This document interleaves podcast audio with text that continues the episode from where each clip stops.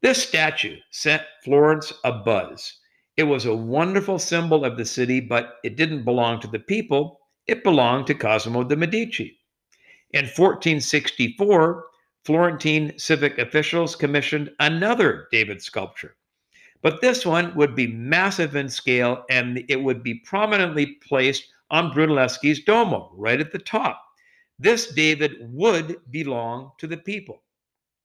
A massive block of marble was provided at great expense from a quarry in nearby Carrara. Two different sculptors began working on this sculpture, but for reasons unknown, the project ceased and the block of marble remained neglected for 25 years, all the while exposed to the elements in the yard of the cathedral workshop. In the year 1500, an inventory of the cathedral workshops described this piece and it said quote it was a certain figure of marble called david badly blocked out and supine unquote. It was decided that an artist should be commissioned to finish the project. They raised the marble which they called the giant. They set it up upright so that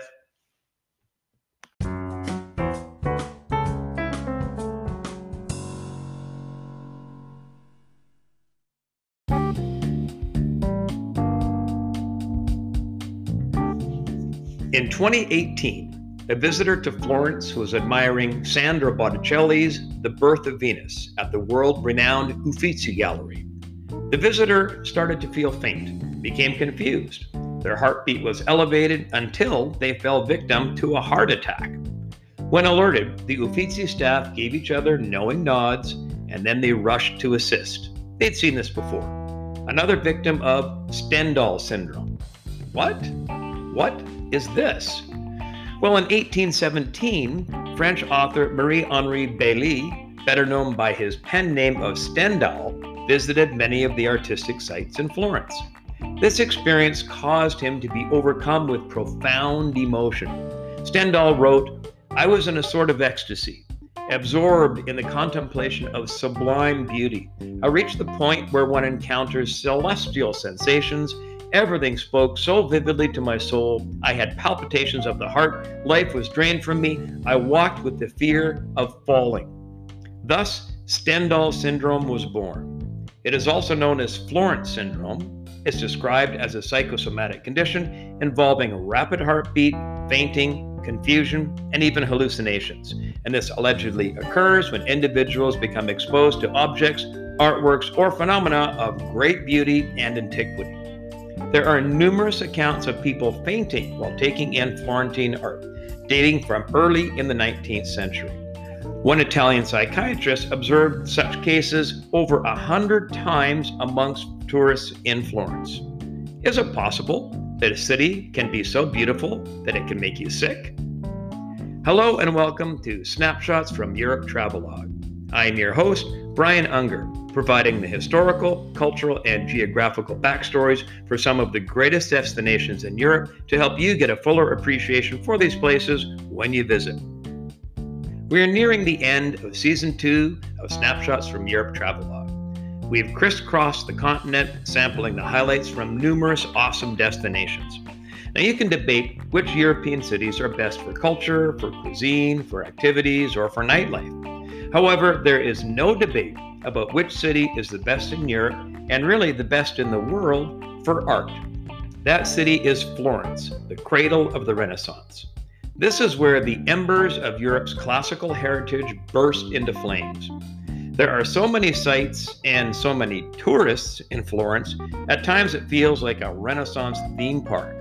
But my goodness, this is a beautiful and an elegant city. I would put it on a short list of European cities that you absolutely must visit.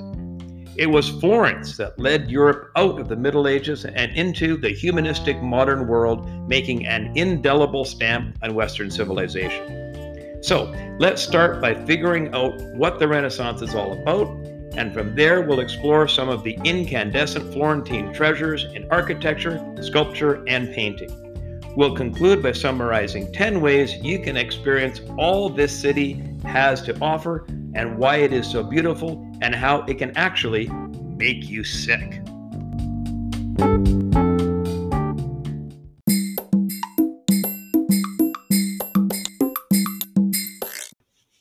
We'll start in a small town just outside of Florence, where Francesco Petrarch was born in the year 1304. He went on to become a scholar and a poet but I think we'd really like this guy because he loved to travel. Back then, the only people who really traveled were religious pilgrims and ambassadors. But Petrarch was different because he traveled for pleasure. He has, in fact, been called the world's first tourist. And being the scholar that he was, along the way, he collected crumbling Latin manuscripts on his travels and he brought them back to Florence. This gave new life to the Greek and Roman worldview. It was apparent that there were profound differences between commonly held attitudes and philosophies of the classical world and that of the late medieval world that Petrarch inhabited. The Roman Catholic Church dominated the medieval world as the most important entity on earth. Man is sinful, and life on earth was not as important as the afterlife. The Greek and Roman manuscripts that Petrarch had uncovered were from a pre Christian time where mankind was celebrated. Life on earth was important, and it was not a sin to enjoy oneself. The church was not the most important entity on earth, it was the individual. The common theme in all of this was the accent on humans. What a breath of fresh air. It became a bit of a craze to comb through monasteries all over Europe in search of more Greek and Latin writings. It's almost as if the classical world was being reborn. Well, we've got to find a word for this. Well, the French word for rebirth is Renaissance. And Petrarch from Tuscany, the world's first tourist, is often called the father of the Renaissance. So, how was it that Florence became ground zero for the European Renaissance and the cradle for an artistic explosion that would literally change the Western world? Well, it all started with the three laws of real estate that most people are acquainted with location, location, location. In the 15th century, international trade was really taking off, and Florence was perfectly situated to capitalize on this. With navigable water on three sides, it was a convergence of the best of all worlds, a melting pot that brought together a wealth of goods and ideas. It really started with the Crusades, which built trading links with the Levant. Luxury goods such as spices, dyes, and silks were imported to Italy and then resold throughout Europe. Gold was brought in from northern Africa. Silk and spices came from Constantinople and points further east, Raw wool and cloth came in from Northern Europe, and Florence was at the hub of all of this trade. Add to that the vast wealth created by a killer textile industry, and you've got a city that is sitting on a mountain of money. All of this commerce created a need for innovative banking and business practices. Systems of credit and insurance were developed against loss or damage to ships on voyages. And because Italians are all about family, they tended to limit partnerships to their kin, which led to the rise of uber wealthy banking families. This created a new social class, which upset the medieval European social structure that had been entrenched for centuries. Traditionally, you had clergy, landed nobility, and laborers. But these emergent nouveau riche families were part of what amounted to a new worldview, a new ideology. Power, influence, and status was attained not through birth, but by merit and by wealth. This was totally consistent with the values that were held by the Greeks and the Romans, an ideology that placed the accent on humans and it celebrated the individual. It was their human achievement that gave them status and social rank, not their birth. They may not have the cachet, the old school respectability of traditional medieval European nobility, but the Renaissance would give them an opportunity to legitimize themselves and prove themselves worthy of their new status. The unquestioned leading family in Florence was the Medici. The patriarch of the family was Cosimo de' Medici, who started the Medici Bank, which became the largest in all of Europe. Cosimo became a tremendous patron of the arts and he set the standard for other wealthy families in Florence. They all sought to outdo each other in an attempt to display and justify their power. It's estimated that Cosimo de' Medici spent the equivalent of 460 million US dollar, dollars on charity and the arts. Other nouveau riche families competed with the Medici and they competed with each other, and soon Florence was dripping with spectacular architecture and art, both public and private. The entire city became and continues to be like an open air museum with a distinct classical Greco Roman theme.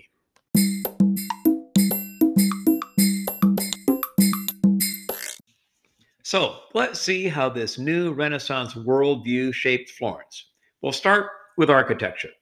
At the time, Florence had its share of cathedrals, but in the 14th century, the most impressive structure in the city was the St. John's Baptistry. It had an interior that was and is decorated with spectacular mosaics.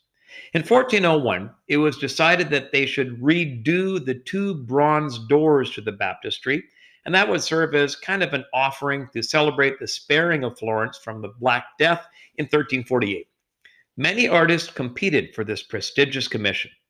Two artists emerged from the pack with superior designs. They were Filippo Brunelleschi and Lorenzo Ghiberti. The judges couldn't decide between the two of them, so they were both assigned to work on the doors together. Well, Brunelleschi's pride got in the way, and he had no intention of sharing the commission, so he left the project altogether, leaving Ghiberti to work on the doors by himself. It took Ghiberti 21 years to complete the project. These gilded bronze doors consist of 28 panels, mostly depicting the life of Christ from the New Testament. They are described by art historians as the most important event in the history of Florentine art in the first quarter of the 15th century. Michelangelo himself saw these doors, and when he saw them, he exclaimed, Surely these must be the gates to paradise. These doors will undoubtedly be on any walking tour you will do in Florence. So, what of Brunelleschi?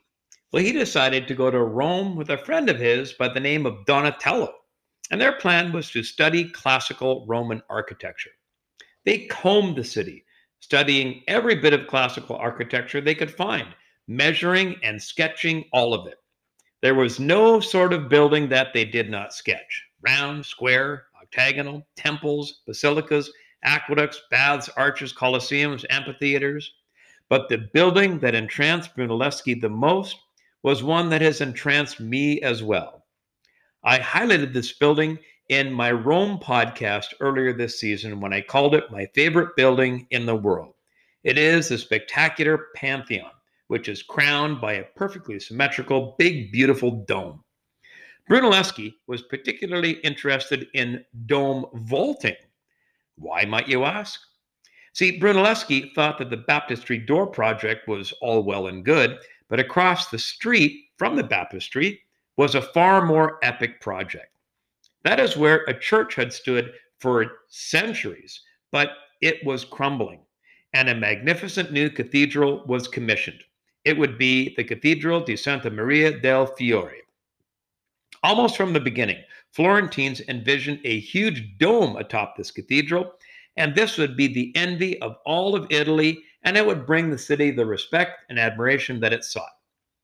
In 1365, well before the dome was or the uh, cathedral was finished, an artist painted a picture of what the completed dome would look like. And again, that's all well and good, but nobody actually knew how to build a dome. In a remarkable, astonishing demonstration of faith, preparations for the dome continued as builders built the base. It was completed in the year 1413. There's a 140 foot wide opening, but no sign of the dome, and no one knew how to build it. They called in all Italian and non Italian architects to submit proposals. Most felt it couldn't be done. Year after year went by until in 1418, the Florentine City Council announced a call for proposals on how to finish it. Brunelleschi was way ahead of the game. He had already secretly executed models and mechanisms to work on the Santa Maria del Fiore dome. By 1420, architects from all over Europe assembled in Florence to submit their proposals. Some proposed brick pillars to hold the dome up. Some wanted to make the dome out of pumice, which would make it lighter. And many others thought that maybe a single pillar in the center was the only way to go, or some kind of a pavilion shape, kind of like the roof that was over the baptistry. Brunelleschi alone declared that the dome could be built that large with no supports. Problem was, he had constructed a model, but he didn't want to show anyone this model for fear that they would steal his idea. Consequently, most people thought he was a madman. Then he did something very clever. He pulled the trustees aside one by one and he individually explained his model to them. The committee remained quite skeptical, but they were desperate. So, with great reservations, Brunelleschi was awarded the commission. What was his secret? Well, he applied a few tricks that he had learned from his studies of the Pantheon and other classical Roman architecture. But the two keys are this first was a double shell, a dome within a dome, with a series of vertical ribs supporting the structure. To prevent the dome from collapsing under its own weight, a series of stone and iron chains, which are still in place today, would be embedded into the inner dome to provide support and stability. The second trick was a herringbone brick pattern, which would transfer the weight of the newly laid bricks to the vertical ribs and then down to the cathedral's base. Work on the dome began in 1420 and it continued at a furious pace. As the structure grew higher, it became disruptive for workers to ascend and descend for lunch, so kitchens were installed and wine was sold up in the top parts of the dome, allowing workers to stay up there all day long. 16 years later, the dome was completed in 1436 amidst great celebration with the Pope himself in attendance. It was by far the largest dome in the world, and with more than 4 million bricks, it remains the largest masonry dome in the world today. This dome, which is now just called the Duomo, is one of the most influential buildings that has ever been built and would influence church and public buildings right up until the present day. You'll be awed by this dome when you visit it, but don't just look at it, you should climb it. But the climb isn't for everyone. It has 463 small and narrow steps that were originally built to, built to help the workers during the construction and for the maintenance. It wasn't built for tourists. But you'll get to see the architectural magnificence up close, including a great look at the herringbone brick pattern and of course, the view from the top is awesome. If small spaces and the heights aren't for you, visit the Grand Museo del Duomo. It's a museum that's out in behind the Duomo, and it gives an outstanding overview of the construction of this cathedral with all kinds of fascinating curiosities, including Brunelleschi's death mask.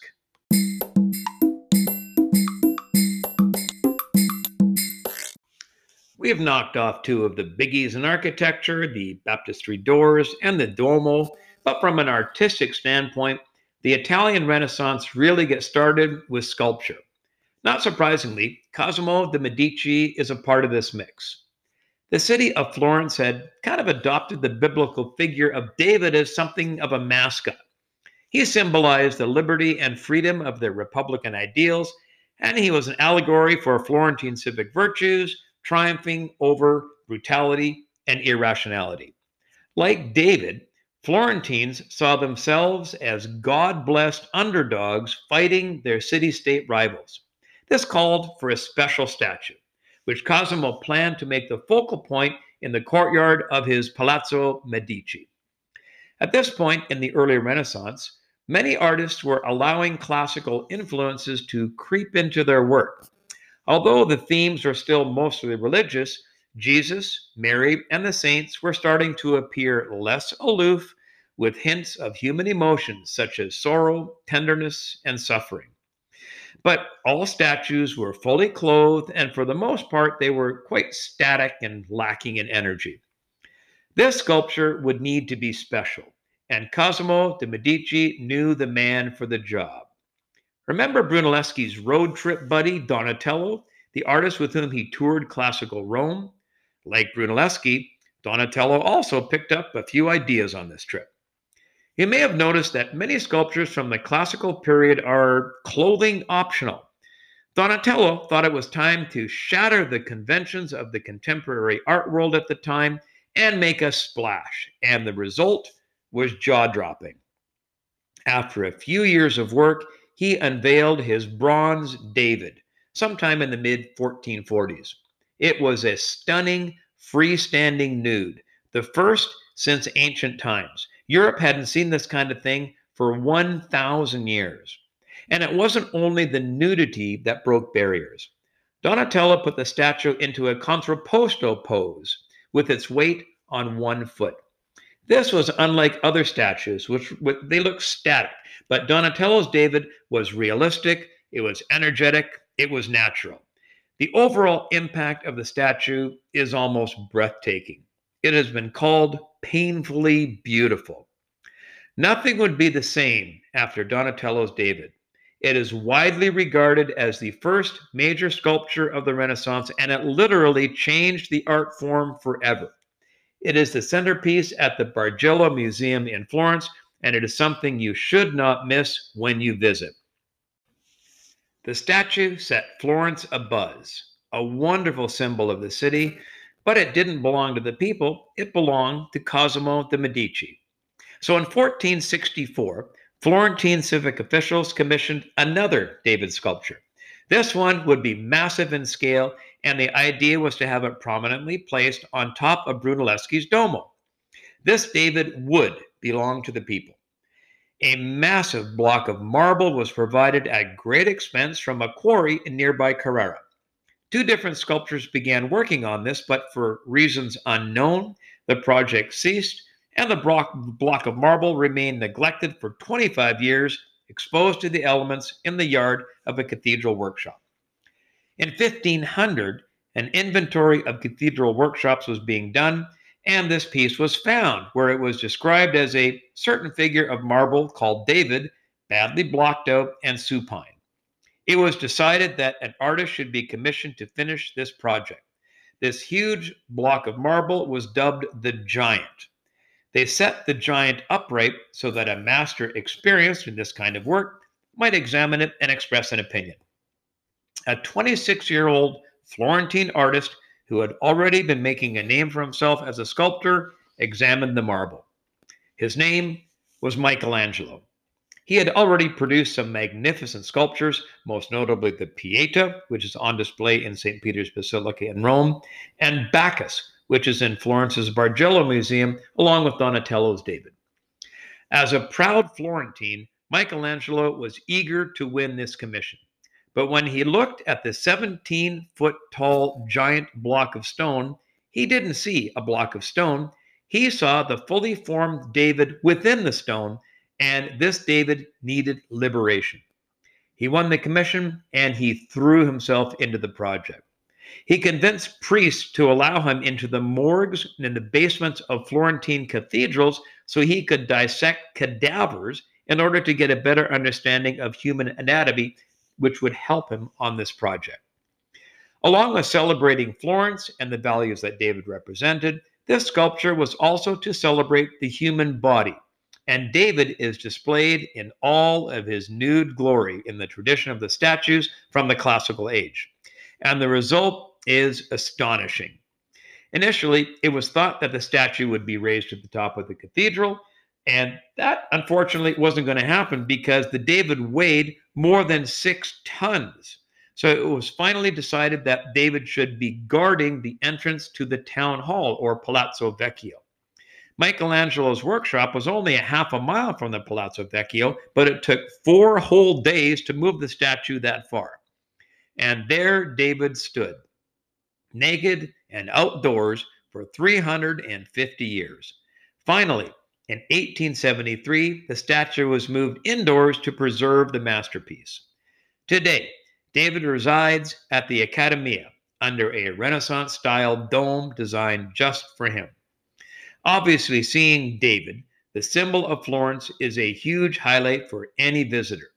It is probably the most famous statue ever created, and viewing it is actually quite a moving experience. However, if for some reason you don't have enough time to fit in a visit to the Accademia when you're in Florence, There is a replica of David standing in its original location outside the Palazzo Vecchio in the main square. It's awesome to see the replica, but for some reason, there's really nothing like seeing the real thing.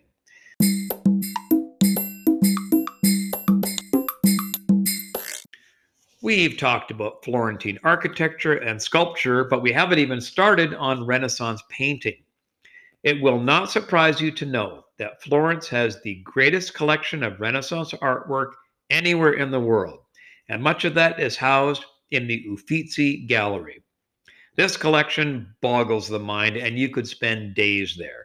But that would be a bit much for most people, so maybe allot yourself at least two hours to do the place some form of justice. A good idea is to invest in the audio guide. It costs you six euros, and it takes you on about an hour and a half tour through the gallery. Along the way, you'll see works from Michelangelo, Leonardo, Raphael, Titian, and Caravaggio, many others. It's a full court press. But let me highlight a painting that has what I believe is the purest expression of Renaissance beauty. And for that, we need a backstory. Sandro Botticelli was a very prolific painter from the early Renaissance period. He had numerous religious works to his name, in fact, he was so well regarded for his religious art that he was summoned by the Pope to fresco, to fresco the walls, not the ceiling, but the walls of the Sistine Chapel. But it's not those paintings that have made Botticelli immortal. Botticelli had studied Plato's philosophy at the Florentine Platonic Academy, and that's where his friends and teachers were some of the most important humanists of the day. He became fascinated with classical mythology. Botticelli went on to become a patron of Lorenzo the Magnificent. This is the grandson of Cosimo de' Medici. And he spent a lot of time hanging out in the Medici courtyard. That is where he fell in love with a sculpture that adorned Lorenzo's garden. It was the Venus de' Medici.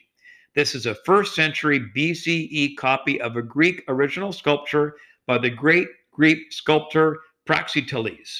It has been called the epitome of beauty and sexuality. As it turned out, Botticelli knew a woman who, at the time, he thought was the epitome of beauty and sexuality. Her name was Simonetta Vespucci. She was the cousin in law of Amerigo Vespucci. That's the guy who America was named after. Simonetta Vespucci was known as the greatest beauty of her age in the entire country of Italy. Botticelli was entranced and he fell in love. Problem was, Simonetti was already married, so by all accounts, this was an unrequited love. However, she agreed to model for Botticelli, and she became the face of several of his paintings. This all created the perfect storm when Lorenzo the Magnificent commissioned Botticelli to paint a classic scene from Greek mythology the birth of Venus. This is the painting that caused that poor tourist to have that heart attack in 2018.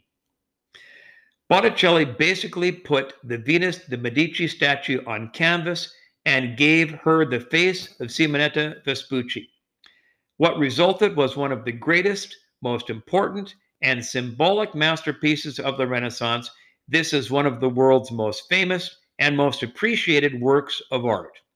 It was revolutionary for a number of reasons. During the early Renaissance, painting on wood panels was all the rage. But The Birth of Venus was the first work on canvas in Tuscany. And at roughly six feet by nine feet, it was huge. And to mix his paints, Botticelli used an expensive alabaster powder, making the colors even brighter and more timeless but it was the theme that rocked the Renaissance world. This painting is dripping with meaning and allegorical references to antiquity. Venus, the goddess of love, stands naked on a seashell, being blown to shore by Zephyr, god of the wind. Another pagan goddess is ready with a cape to clothe the newborn deity. The flowers that are being sprinkled in the background were often used for love potions. And this being a birthing scene, the shell she stands on is thought to represent female genitalia.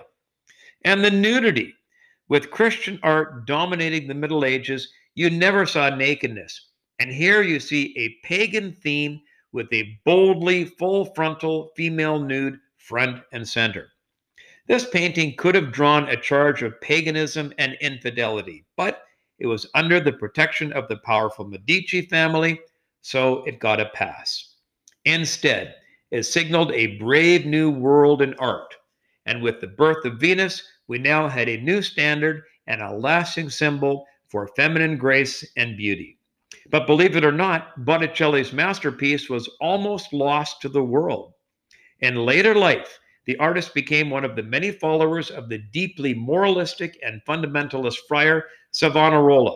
He preached in Florence in the 1490s, and he preached against these vanities, and he promoted something that you may have heard of before called the Bonfire of the Vanities. This took place in 1497, and it's widely believed that Botticelli burned many of his own paintings with classical themes. Fortunately, he did not get his hands on the birth of Venus. And what of Botticelli's muse, Simonetta Vespucci, the most beautiful woman in Italy, and the face of Venus in his famous painting? She tragically died in 1476 at the tender age of 22. She was buried in her family crypt at the church of Ognissanti in Florence. Botticelli, he never married, and he never got over Simonetta Vespucci. He even asked to be buried with her Botticelli died in 1510, and as per his request, today you can find him lying eternally at the feet of his earthly inspiration.